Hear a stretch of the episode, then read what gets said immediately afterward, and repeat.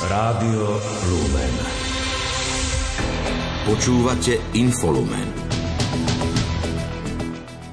Svet sa rozlúčil s emeritným pápežom Benediktom XVI. Jeho telo uložili do hrobky pod baziliku svätého Petra.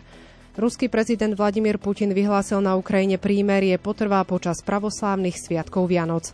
Poslanec Juraj Šeliga navrhuje, aby ústava obsahovala postavenie úradu špeciálnej prokuratúry a špecializovaného trestného súdu. Generálna prokurátora to, to odmieta. Pekný podvečer. V tradičnom čase sa hlásime s aktuálnymi správami. Infolumen vysielajú Peter Ondrejka a Alžbeta Paulíková.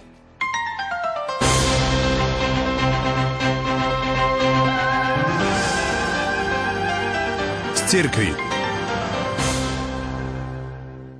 Veriaci sa dnes rozlúčili s emeritným pápežom Benediktom XVI. Pohrebným obradom na Svetopeterskom námestí v Ríme predsedal pápež František. Svojho predchodcu nazval verný priateľ ženícha. Pohreb sa konal podľa vzoru pohrebných obradov úradujúceho pápeža, pričom niektoré prvky boli originálne. Liturgické čítania odzneli v španielčine, angličtine, evanielium v latinčine. Na pohreb prišli mnohé hlavy štátov a príslušníci kráľovských rodov, ako aj desiatky kardinálov kardinálov, biskupov a stovky iných duchovných, ale tiež predstavitelia židovskej náboženskej obce v Ríme a moslimskej obce v Taliansku. Taliansku delegáciu viedol prezident Sergio Mattarella, súčasťou nemeckej delegácie bol prezident Frank Walter Steinmeier a bavorský premiér Markus Söder. Na pohrebe bol prítomný aj 90-ročný kardinál Jozef Zen, ktorému cestu povolil hongkongský súd. Priebeh poslednej rozlúčky s Benediktom XVI sledovala Lucia Pálešová. Telo emeritného pápeža bolo už včera večer uložené do jednoduchej rakvy z cyprusového dreva, ktorá bola krátko pred dnešným obradom za zvuku zvonov vynesená zo Svetopeterskej baziliky. Na jednoduchej rakve bol položený evanieliár. Žalm na pohrebnej omši spieval v latinčine Slovák, katedrálny organista z Nitry Vladimír Kopec. Pápež František sa v krátkej homílii venoval evanieliu a len v závere sa priamo dotkol osoby emeritného pápeža, pričom ho označil za verného priateľa ženícha. Benedikt, verný priateľ ženicha, nech je tvoja radosť dokonalá, keď definitívne a navždy počuješ jeho hlas. Ako centrálne posolstvo, ktoré zvolil pápež František v homílii, boli slová pána Ježiša Otče, do tvojich rúk odporúčam svojho ducha. Tento moment vyzdvihol aj farár a dekan v Kežmarku, František Trstenský. Práve na tento obraz otcovských rúk nebeského Otca, ktorý vedie svojho syna, do ktorých rúk vkladá Ježiš Kristus celé svoje poslanie a toto preniesol aj na služobníka Jozefa Ratzingera Benedikta XVI, že bol to pápež, ktorý celý svoj život vkladal do Božích rúk. František Trstenský vyzdvihol však ešte jeden dôležitý aspekt dnešnej homílie pápeža Františka počas pohrebnej omše. Že Svetý otec František niekoľkokrát zdôraznil, že sme sa tu zhromaždili ako spoločenstvo veriacich ktoré prišlo ďakovať za svojho zosnulého pastiera, Petrovho nástupcu, prosiť a modliť sa za neho. Po skončení pohrebnej omše rakvu s telom emeritného pápeža Benedikta XVI.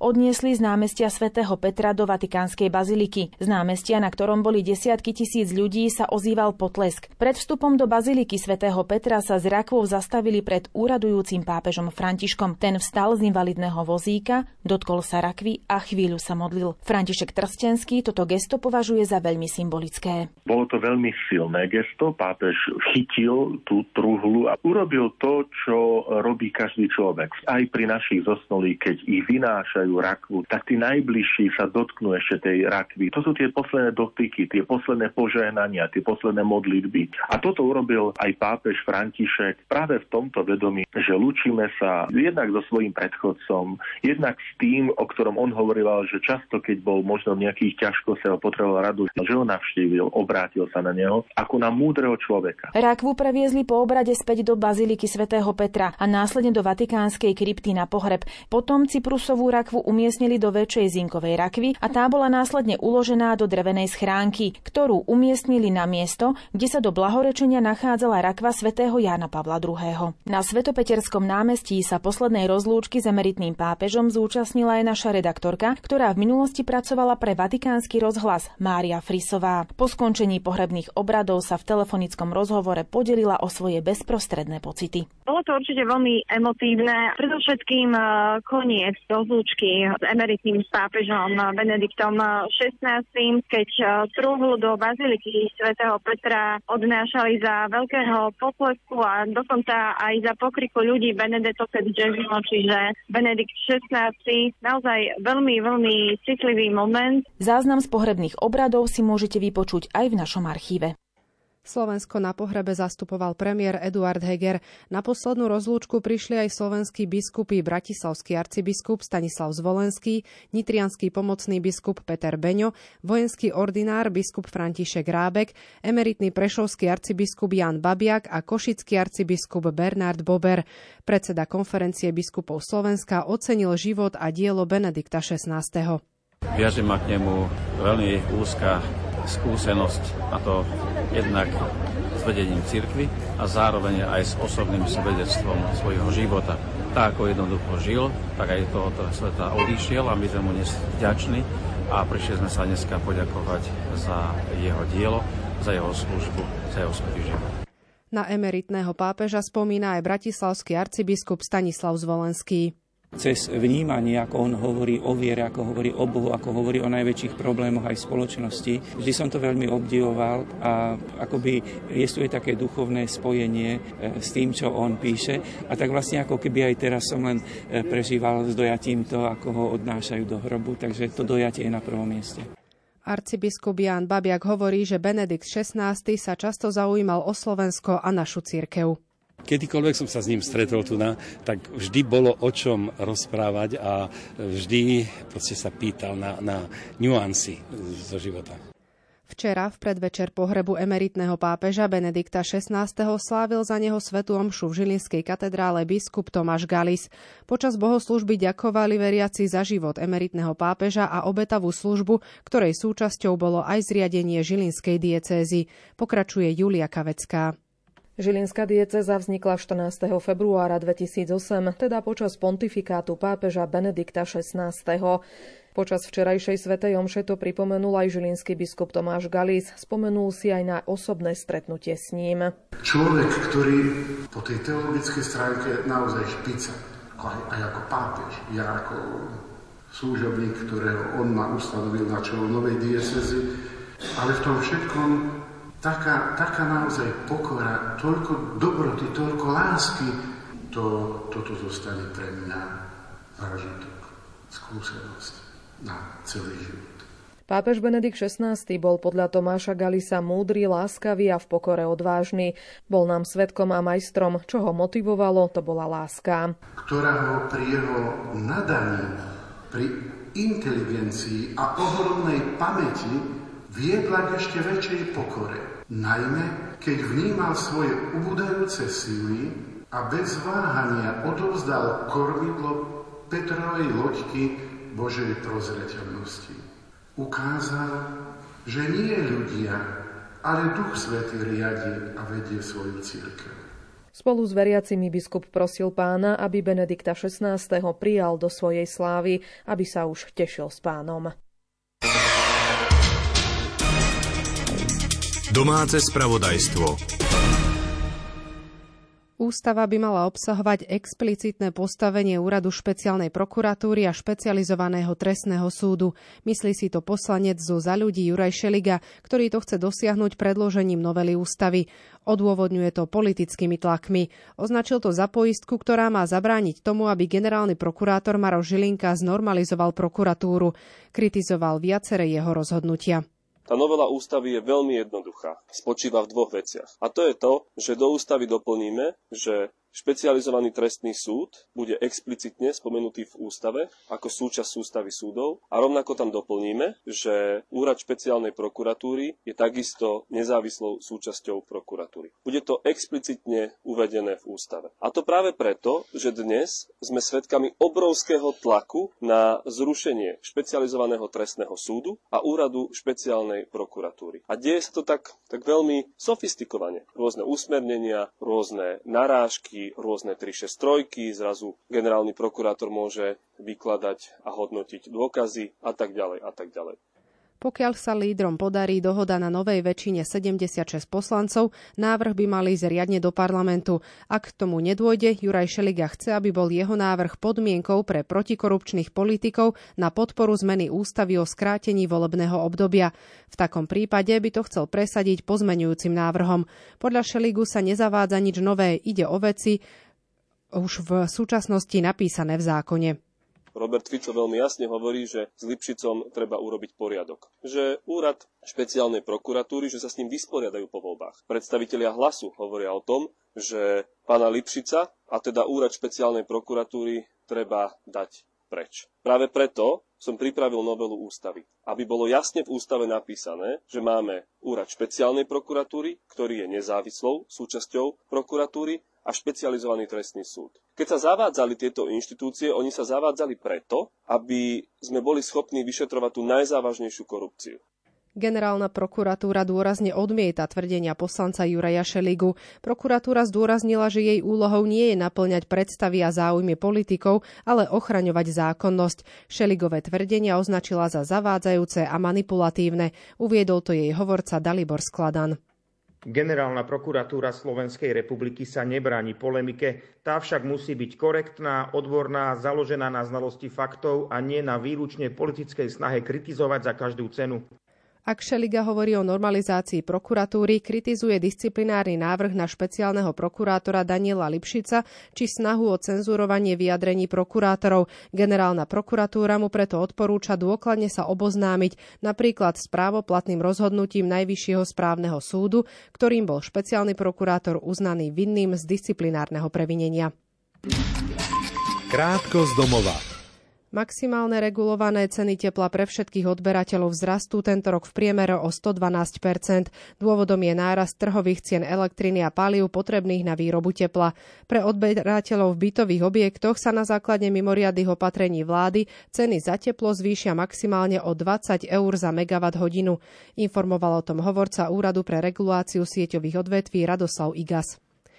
Ministerstvo hospodárstva plánuje počas februára vyhlásiť ďalšiu výzvu na predkladanie žiadostí o poskytnutie dotácie na pokrytie dodatočných nákladov v dôsledku zvýšenia cien plynu a elektriny. Informoval o tom tlačový odbor rezortu. Ide o pokračovanie pomoci na podporu hospodárstva v dôsledku agresie Ruska proti Ukrajine. Predseda Národnej rady Boris Kolár povedie hnutie Sme rodina do volieb. Spolupracovať vie s každým, kto podporí program jeho hnutia. Ako skonštatoval o tom, či by na kandidátku vzali niektoré menšie strany, v hnutí zatiaľ nehovorili ani so žiadnymi nerokovali. Januárové referendum bude stáť takmer 8,8 milióna eur, uviedol to tlačový odbor ministerstva vnútra. Na odmeny členom, predsedom a zapisovateľom volebných komisí, na stravné ako aj na zabezpečenie ich činnosti má ísť cez 6,5 milióna eur. Fungovať budú aj špeciálne okrskové volebné komisie, ktoré sú určené na hlasovanie ľudí v izolácii alebo karanténe pre ochorenie COVID-19. 20-percentné zvýšenie cien za dialničné známky, na ktoré si vodiči zvykajú od 1. januára, by mohlo byť postačujúce. Generálny riaditeľ Národnej dialničnej spoločnosti Vladimír Jacko skonštatoval, že zaplatiť 60 eur za ročnú známku vníma ako optimálne. Dodal, že naposledy sa ceny známok zvyšovali v roku 2011, pričom odvtedy majú motoristi k dispozícii doved na 300 kilometrov nových dialníc a rýchlostných ciest. Železničná spoločnosť Slovensko pridáva od budúceho pondelka 8 a od 16. januára ďalších 5 vlakov, informoval o tom hovorca Tomáš Kováč. Posilnia najmä Bratislavský kraj a východné Slovensko. Potreba ich pridania podľa neho vyplynula z komunikácie so samozprávami a z vyhodnotenia reálnej prevádzky nového grafikonu. 18-ročného Valentína H., ktorý je obvinený z vraždy v Michalovciach, vzali do väzby. Rozhodol o tom sudca pre prípravné konanie okresného súdu Košice 2. Ako potvrdila hovorkyňa súdu Anna Pančurová, rozhodnutie nie je právoplatné. Obvinený proti nemu podal sťažnosť. Združenie sudcov Slovenska volá potom, aby bolo sudcom bývalého správneho kolégia Najvyššieho súdu zo zákona umožnené preloženie na Najvyšší správny súd, rovnako sudcom venujúcim sa správnej agende na vznikajúce správne súdy. Dočasne poverený minister spravodlivosti William Karas vyhlásil, že na sťažovanie presunu sudcov zo všeobecných na správne súdy nebol žiaden profesionálny alebo odborný dôvod.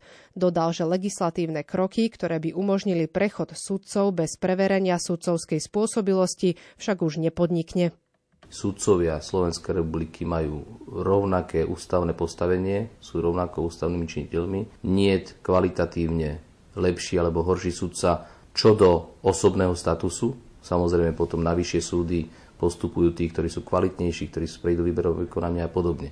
Rovnako si myslím, že to je pri správnych súdoch nebol žiaden, opakujem, žiaden profesionálny a odborný dôvod stiažovať presun a prestup sudcov zo všeobecných súdov na správne súdnictvo, osobitne ak išlo o osoby, ktoré sa tomu dlhé roky venujú. Ak tu bola pochybnosť o ich morálnej integrite, profesionálnej integrite, majetkovej integrite, jednoducho sú tu postupy a procesy preverovania sudcovskej spôsobilosti, ktoré mohli byť a môžu byť stále spustené kedykoľvek.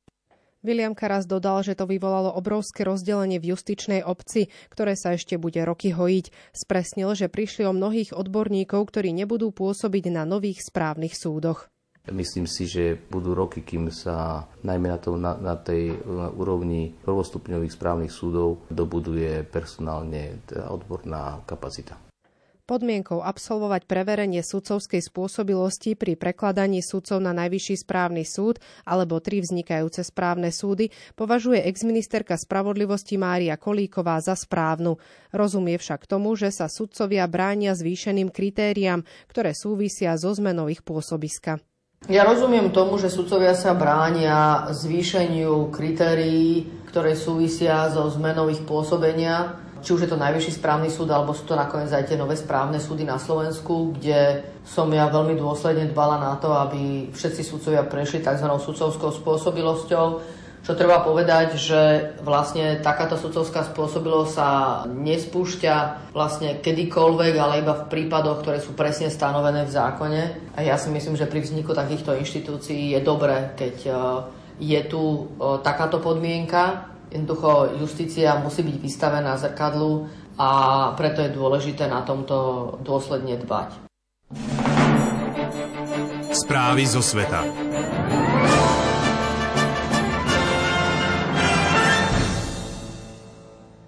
Ruský prezident Vladimír Putin nariadil na Ukrajine prímerie počas pravoslávnych Vianoc 6. a 7. januára, vyhlásil to Kremel. Reagoval tak na výzvu patriarchu Ruskej pravoslávnej cirkvi Kirila. Putin ministrovi obrany nariadil, aby od 6. januára 12. hodiny do 7. januára polnoci zaviedol prímerie pozdĺž celej kontaktnej línie. Na jednostranné prímerie vyzval Vladimíra Putina aj turecký prezident Recep Tayyip Erdoğan. Podrobnosti má Simona Gablíková.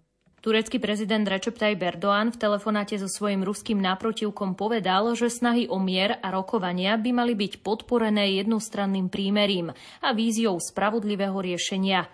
Erdoğan Putinovi pripomenul pozitívne výsledky obilnej dohody. Obaja politici diskutovali aj o situácii v Sýrii. Turecký prezident by mal v priebehu dneška hovoriť aj s ukrajinským prezidentom Volodymyrom Zelenským. Agentúra AFP pripomína, že Turecko má dobré vzťahy s Moskvou aj Kijevom, pričom Erdoğan túto skutočnosť využíva v rámci snách o ukončenie vojny na Ukrajine, respektíve zmiernenie jej následkov. Na prímerie vyzval aj patriarcha Ruskej pravoslavnej cirkvi Kiril. Ten apeloval na prímerie počas pravoslavných Vianoc, ktoré sa v Rusku i na Ukrajine slavia zajtra a sobotu. Európska únia dôrazne odporúčila svojim členským štátom, aby zaviedli testovanie na koronavírus pre pasažierov z Číny, a to pred ich odchodom z tejto krajiny. Uvedený krok už kritizoval Peking a tiež svetové letecké spoločnosti. Najnovšie takéto opatrenia zavádzajú Nemecko a Švédsko. Nemecko bude tiež vykonávať náhodné kontroly s cieľom odhaliť náhodné vírusové varianty. Viac informácií má Lucia Pálešová. Po týždni rozhovorov medzi zdravotníckými odborníkmi Európska únia nemá spoločné obmedzenia pre cestujúcich z Číny, aké už uplatňujú niektorí jej členovia, napríklad Taliansko, Francúzsko a Španielsko. Cieľom je na minimum obmedziť šírenie koronavírusu. Odborníci Európskej únii preto odporúčili, aby sa cestujúci z Číny preukazovali negatívnym výsledkom testu na koronavírus, vykonaným maximálne 48 hodín pred odletom a aby nosili rúška či respirátory. Krajinám Eurobloku tiež odporúčili odporúčili, aby vykonávali rozbor odpadovej vody z lietadiel prilietajúcich z Číny a aby cestujúcich z tejto azijskej krajiny pri príchode náhodne testovali. Hovorca Európskej komisie Tim McFay uviedol, že drvivá väčšina krajín je za zavedenie testovania pasažierov pred ich odchodom z Číny. Štáty tiež vyjadrili znepokojenie nad nedostatkom informácií o aktuálnej situácii v Číne. Aj generálny riaditeľ Svetovej zdravotníckej organizácie opätovne vyzval Peking, aby poskytoval rýchle a pravidelné údaje o hospitalizáciách a úmrtiach. Opatrenia zavádzajú aj Nemecko a Švédsko. Ľudia prichádzajúci z Číny sa budú musieť po príchode do Nemecka preukázať najmenej jedným antigénovým testom. Plánujú sa tiež kontroly odpadovej vody. Hovorca rezortu zdravotníctva uviedol, že na letisku vo Frankfurte nad Mohanom už vzorky odoberajú a do budúcnosti by ich mohli brať aj z jednotlivých lietadiel, ktoré prileteli z Číny. Švédska vláda zase rozhodla o zavedení dočasných obmedzení pre vstup či cesty z Číny do Švédska. Toto opatrenie má začať platiť od soboty a potrvá najmenej 3 týždne. Čína takéto opatrenia už skôr rázne odmietla a varovala, že zareaguje protiopatreniami, ak Európska únia zavedie spomínanú politiku na celom svojom území. Krátko zo sveta. Ruské úrady prepustili na slobodu prvú skupinu väzňov, ktorí dostali amnestiu výmenou za to, že išli bojovať na Ukrajinu. Oznámil to šéf súkromnej armády tzv. Wagnerovcov Evgenin Prigožin. Vo videu zdôraznil, že prepustení väzni si zaslúžia najhlbší rešpekt spoločnosti, pretože si vyslúžili slobodu šiestimi mesiacmi bojov. Minsk a Moskva pokračujú v budovaní spoločnej bojovej skupiny v Bielorusku a pripravujú sa na spoločné cvičenia vzdušných síl, oznámilo to Bieloruské ministerstvo obrany. Rezort uviedol, že cieľom je posilniť ochranu a obranu zväzového štátu Ruska a Bieloruska. Dodalo, že do Bieloruskej republiky bude nadalej prichádzať personál, zbrane a vojenské a špeciálne vybavenie ozbrojených síl Ruskej federácie. Čína oznámila, že začne postupne otvárať hranice s Hongkongom, ktoré boli z väčšej časti uzavreté takmer 3 roky od začiatku pandémie koronavírusu. Dlhodobé uzavretie hraníc rozdelilo mnohé rodiny, utlmilo turistický ruch aj väčšinu cezhraničných obchodných kontraktov. Reštrikcie obzvlášť tvrdo posilnili ekonomiku Hongkongu, ktorá sa koncom minulého roka dostala do hlbokej recesie. Snemovňa reprezentantov Kongresu Spojených štátov odložila hlasovanie o svojom novom predsedovi na dnes. Líder republikánov Kevin McCarthy totiž ani v jednom zo šiestich kôl hlasovania nezískal dostatočnú podporu. O novom predsedovi sa bude opätovne hlasovať dnes o 18. hodine nášho času. Americká vláda schválila prvú vakcínu na svete pre včely. Ide o nový spôsob boja proti chorobám, pre ktoré vymierajú celé včelstvá. Vakcínu vyvinula spoločnosť Dalan. Jej riaditeľka uviedla, že firma je pripravená zmeniť spôsob starostlivosti o hmyz, čo ovplyvní produkciu potravín na celosvetovej úrovni.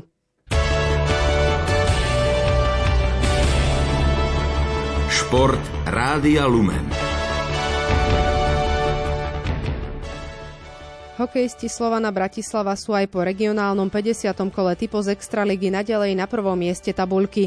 V úvodnom zápase roka zdolali na domácom ľade Trenčín 6-0 a udržali si náskok pred zvolenom. Ten včera zvíťazil v derby s Banskou Bystricou 1-0. Predlžili tak úspešnú sériu trénera Petra Oremusa, ktorý so zvolenským tímom neprehral viac než dva zápasy po sebe. Zvolenský asistent trénera Andrej Kmeč. Tak samozrejme, víťazstvo nás teší za tri body. Tá nula tiež je výsledok celého týmu. Samozrejme, položený základ bolo Adamom Trenčanom. Škoda tých našich nevyužitých šancí. Možno sme mohli odskočiť na viac golov, bolo by to kľudnejšie, ale super tímový výkon, skvelý výsledok, čiže spokojnosť. Hráči Banskej Bystrice nezískali z uplynulých štyroch duelov ani bod. V zápase dominovali brankári, domáci Jakub Sedláček čelil 41 strelám. Těžký zápas samozřejmě pro nás, ale to bude už každý do, té, do, do konce sezóny a vlastně nedali jsme góly žádný a dostali jsme taky jeden nešťastný, takže prostě oni budou tři body pro nás, jako pro nás to bylo špatné. No. Zmena v tabulke nastala na poslednom mieste, z ktorého sa odlepili hráči Nitry, ktorí sa dostali pred Prešov. Na lade Novozámčanov vyhrali 2-1. Prešovčania podľahli Spišskej Novej Vsi na jej lade 1-5 a z uplynulých 8 duelov prehrali 7.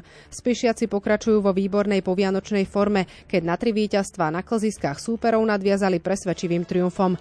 Prvýkrát po príchode z druhej najvyššej nemeckej súťaže sa v ich drese predstavil slovenský útočník Martin Révaj. Hráči Popradu ukončili trojzápasovú víťaznú sériu Liptovského Mikuláša. Na domácom ľade zvíťazili 5-3. Z víťazstva sa tešili aj hráči Košíc, ktorí doma zdolali Michalovce 3-2. Súpermi Česka vo finále juniorských majstrovstiev sveta budú hokejisti domácej Kanady. Obhajcovia titulu v druhom semifinálovom zápase zdolali zámorského rivala USA 6-2. Česi v prvom semifinále zdolali Švédsko 2-1 po predlžení. Finále je na programe dnes v noci, duel o tretie miesto medzi USA a Švédskom dnes večer. Slovenský hokejista Tomáš Tatar zaznamenal 14. asistenciu v tomto ročníku NHL a pomohol k víťazstvu New Jersey na ľade svojho bývalého klubu Detroitu 5-1. Pre 32-ročného krídelníka to bol 23. bod v sezóne, na konte má aj 9 presných zásahov.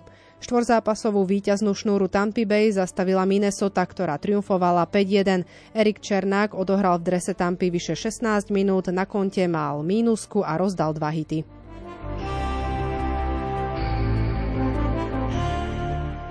Slovenská biatlonistka Paulína Bátovská Fialková obsadila v dnešnom šprinte Svetového pohára žien na 7,5 km štvrté miesto.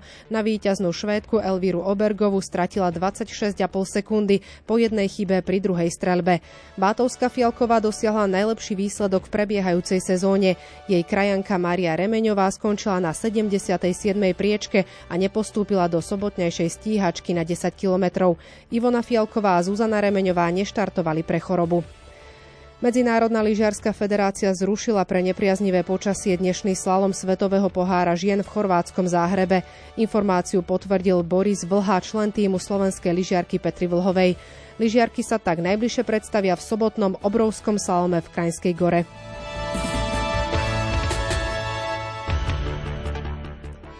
Slovenská tenistka Viktória Kužmová postúpila už do štvrťfinále dvojhry na turnaj VTA v novozelandskom Oaklande.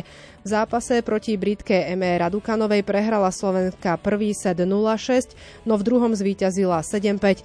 Následne si šampiónka US Open z roku 2021 vzala medical timeout, v ktorom už po zápase nepokračovala. Kužmová si vo štvrťfinále zmeria sily s Dankou Koviničovou z Čiernej hory.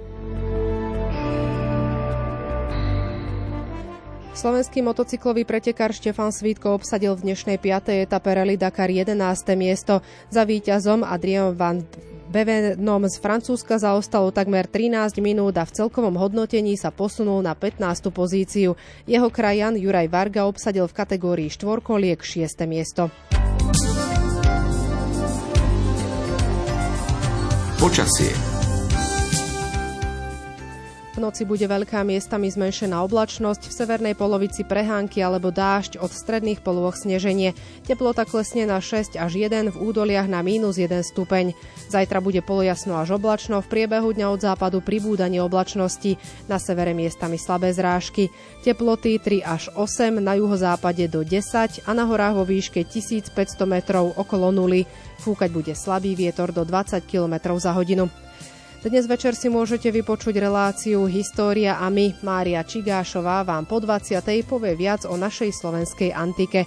Za pozornosť v tejto chvíli ďakujú Peter Ondrejka a Alžbeta Paulíková. Do počutia.